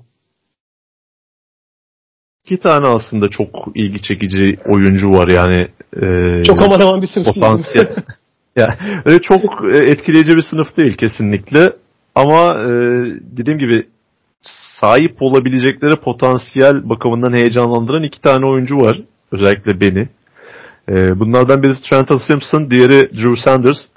E, Trenton Simpson'dan başlayayım. Çünkü az önce verdiğim star örneğinin birebir karşılığı olan bir oyuncu. Zaten Clemson'da da son yıllarda e, trend haline gelmiş bir durum bu. İşte Isaiah Simmons'la birlikte.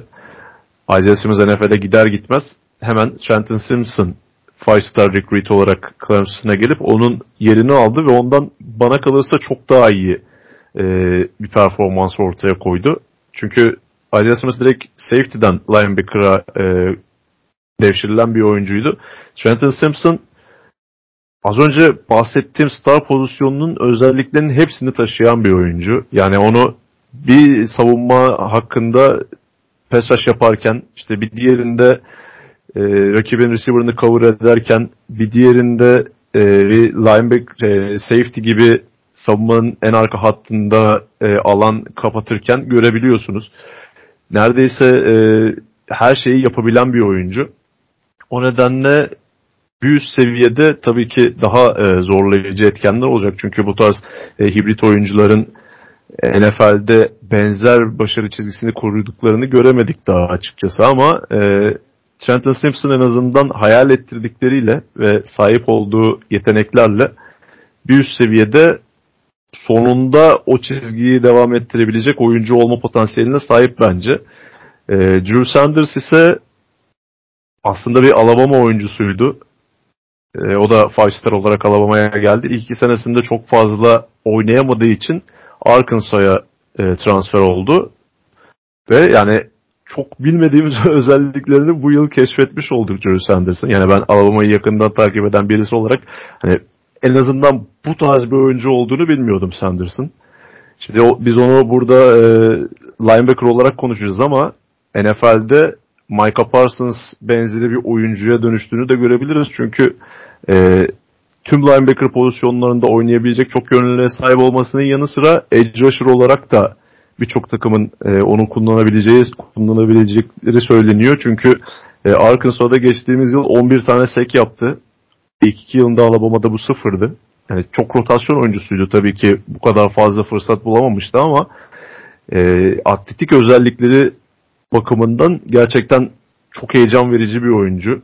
Hem e, bir off-ball linebacker gibi oynayabilmesi, işte coverage yetenekleri, atletizmi, ve bunun yanı sıra bir edge rusher gibi pass rush yapabilmesi yani direkt bir Micah Parsons olur demiyorum ama potansiyel olarak o, o kalıbı oynayabilecek bir oyuncu izlenimi veriyor bana.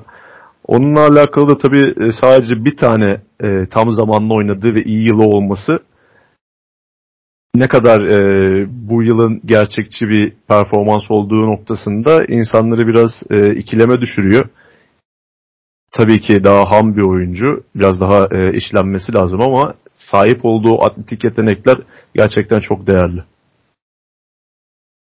Önce şeyden başlayayım. Trenton Simpson'dan.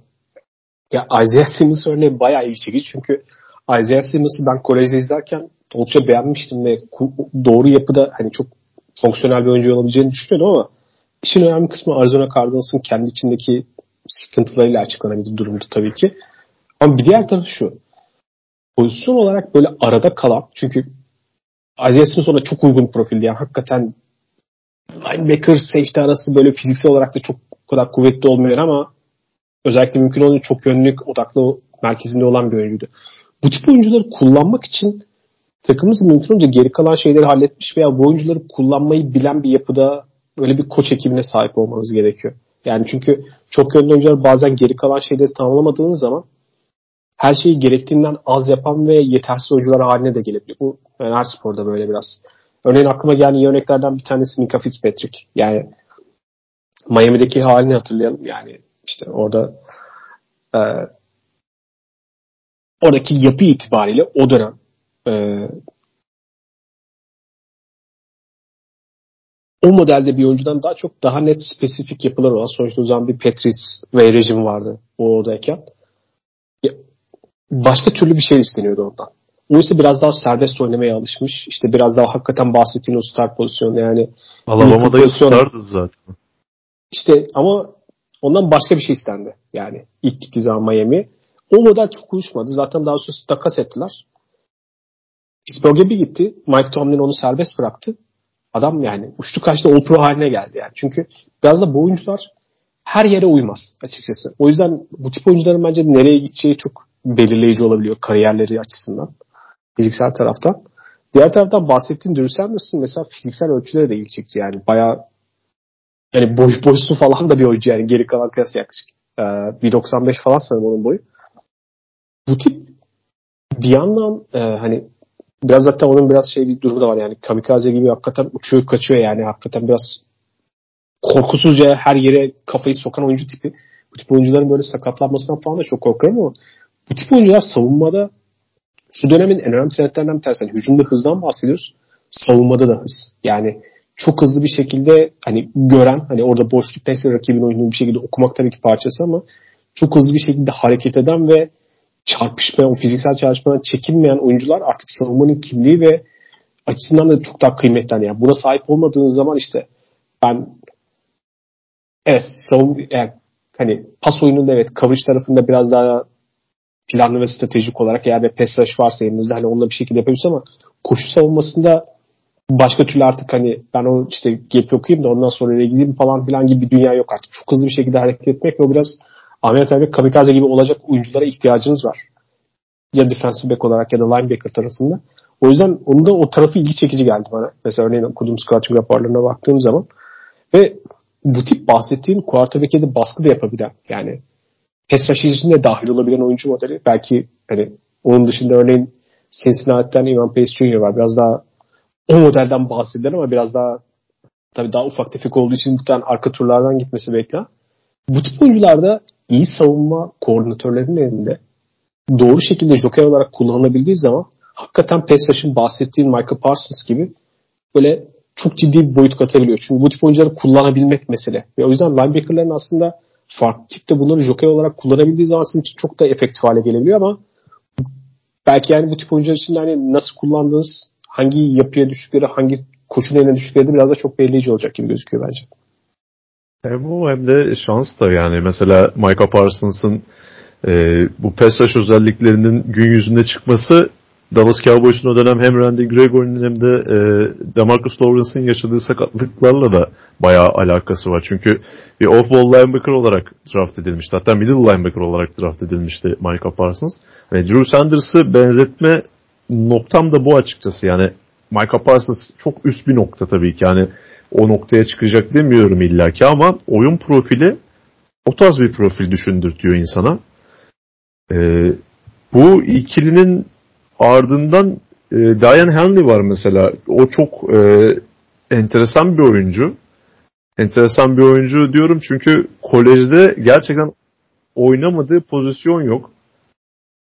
E, genelde be, bazı pozisyonların e, devşirme noktasında birbiriyle bağlantılı olduğunu görüyoruz. Yani işte wide receiver yeterince hızlı değilse ya da ne bileyim elleri o kadar iyi değilse cornerback'e evriliyor. İşte linebacker safety geçişleri, işte tight end, quarterback ya da e, running back, fullback geçişleri bunları biliyoruz. Ama Henley'de durum biraz enteresan çünkü wide receiver'ken linebacker'a dönmüş bir oyuncu.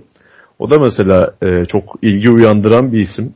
Çok çabuk hareket edebilen bir oyuncu. Yani o wide receiver geçmişini e, Henley'i izlediğiniz zaman net bir şekilde görebiliyorsunuz. Çünkü e, çoğu linebacker'dan daha gelişmiş bir coverage hissiyatına sahip. Bu da e, tamamen wide receiver pozisyonunu oynamış olmanın getirdiği e, bir yetenek diyeyim.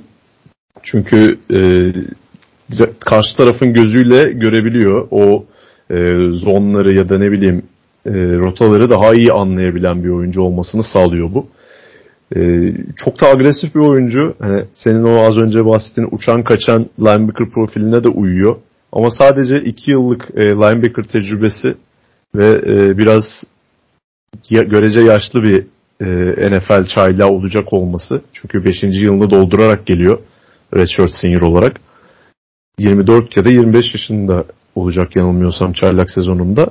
Ki Trayman Edmonds'ın e, daha kaç yaşındaydı kontrat aldığı zaman görüp 23 yaşında falan kaç senedir de NFL'de oynuyor bu açıdan e, biraz handikap olacak gibi ama bana çok enteresan, ilgi çekici bir oyuncu olarak geldi. Bunların dışında mesela ilgi çeken isimlere baktığım zaman e, Noah Sewell var. Finney Sewell'ın kardeşi Oregon'dan. O tabi offensive line olarak bayağı sükse yapan bir isim yani drafta gelirken. An performansı öyle diyebiliriz NFL'de. Örneğin linebacker profili olarak bahsediyor aslında bu biraz önce bahsettiğin Michael Parsons modelinin ve biraz daha Michael Parsons etkisiyle aslında bence ligde popülerleşeceğini düşünüyorum. Yani buna uygun potansiyelli linebacker'lar varsa bunları daha fazla pes içerisinde kullanmak herhalde pek çok savunma koordinatörünün eminim artık mutlaka planlar arasında mümkün olunca vardır diye düşünüyorum. Bir diğer ilgi çeken isim önemli pek çok kişinin yani baktığım boardlarında bir numarada olan linebacker mesela tabii atletizmi çok ilgi çeken biraz daha cüsseli bir oyuncu yani diğerlerine kıyasla. Iowa'dan Jack Campbell. Mesela o biraz daha geleneksel anlamda bir linebacker profili gibi. Jack Campbell'la alakalı benim daha çok ilgimi çeken Iowa'dan gelmiş olması. Çünkü Iowa geçen sezon o kadar fantastik bir takımdı ki biliyorsun bizim favori e, platformlarımızdan bir tanesi Twitter hesaplarından da bir aynı zamanda özellikle kolej sporlarla alakalı Sikos Komite her türlü absürt saçmalıkla alakalı olarak bununla alakalı iyi malzemeler çıkarabilen bir yer. Ya Iowa sürekli bir numaraydı. Çünkü Iowa şimdi maçlarında kimse yani kendileri de atamıyordu sayı. Rakibe de attırmıyorlardı. Bir şekilde hücumun hiçbir şey üretemediği bir yerde o savunmanın iş yapabilmesi ilk çekici. Zaten sezon sonunda da ee, sanırım ya head coach'un ya da hücum koordinatörünün kontratına maç başına sayıyla alakalı bir teşvik ve bonus maddesi konuldu falan. Böyle absürt bir yerden gelmesi bir çok bir şey açıkçası. Oyuncu özel dışarısında. Ee, bunların dışında bilmiyorum. Bilmiyorum senin ilgini çeken başka bir profil veya farklı tipte bir oyuncu var mı? Ee, Alabama kontenjanından Henry To'oTo'yu katacağım. o da e, mesela Tennessee'den transferle gelmişti. Yani recruiting zamanı bayağı e, değerli bir linebacker'dı aslında ama e, Alabama o zaman bulamamıştı kısmet e, kariyerinin, kolej kariyerinin son döneminde Nick Saban'la bir araya gelmesi yönünde gerçekleşti. O e, bu sınıftaki diğer e, linebackerlardan şu noktada ayrılıyor. Daha e, zeki ve zihinsel olarak gelişmiş bir oyuncu. Yani o linebackerlardan genel itibariyle bahsederken hani sadece pozisyonun gerekliliklerini yerine getiren, fiziksel olarak yerine getiren oyuncular değil de artık böyle oyunu kafasında canlandırabilen, savun, e, hücumun yapacaklarını önceden sezen, hücumu okuyabilen linebacker'lar gerçekten çok değerlenmiş konumda. Henry Toto da gerçekten bu tarzda bir oyuncu. Yani belki kariyeri bittikten sonra e, bir koç görevi aldığını da görebiliriz. Yani Nick Saban'ın sezon boyunca en güvenli oyunculardan bir tanesiydi. Savunmanın da liderlerinden biriydi haliyle. O e, benim merakla beklediğim bir oyuncu NFL'de neler yapacağı açısından. E, Noah Sewell bir sezon önce drafta giriyor olabilseydi e, ilk tur için çok daha umutlu konuşurdum onunla alakalı. Ama anlayamadığım bir şekilde bu sezon önceki sezona kıyasla çok ciddi bir düşüş gösterdi. E, fiziksel olarak çok etkileyici ve çok atletik bir oyuncu Noah Sewell. NFL'in aslında e, çok talep edebileceği tarzda bir linebacker ama son yıl Oregon'da gösterdiği performans biraz soru işareti yarattı bende açıkçası. E, Jack Campbell da senin dediğin gibi e, klasik tarzda bir linebacker aslında. Yani illaki o tarz e, linebacker isteyecek ya da o tarz linebacker ihtiyacı olacak takımlar da vardır ama e, şu an birinci tur e, dedikoduları onunla alakalı bana çok gerçekçi gelmiyor. Çünkü e, kısa mesafede hareket edebilme konusunda diğer e, linebackerlara kıyasla ben bir adım daha geride görüyorum. Ama hem fizik hem sertlik açısından diğer tüm linebackerlardan daha önde belki. Ama artık ne yazık ki NFL'de oyun bu şekilde oynanmıyor.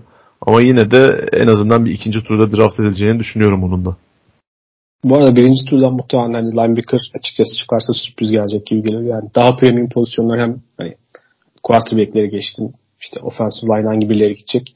Cornerback gibi premium olarak kabul edilen pozisyonda bu kadar yetenekli ve derin bir grup varken ben linebackerlardan yani herhangi biri ilk turdan seçilse biraz sürpriz olur gibi geliyor bana en azından şu ana kadar gördüklerimiz itibariyle. İlgimi çeken bahsettiğim örneğin Henry Toto ile alakalı olarak.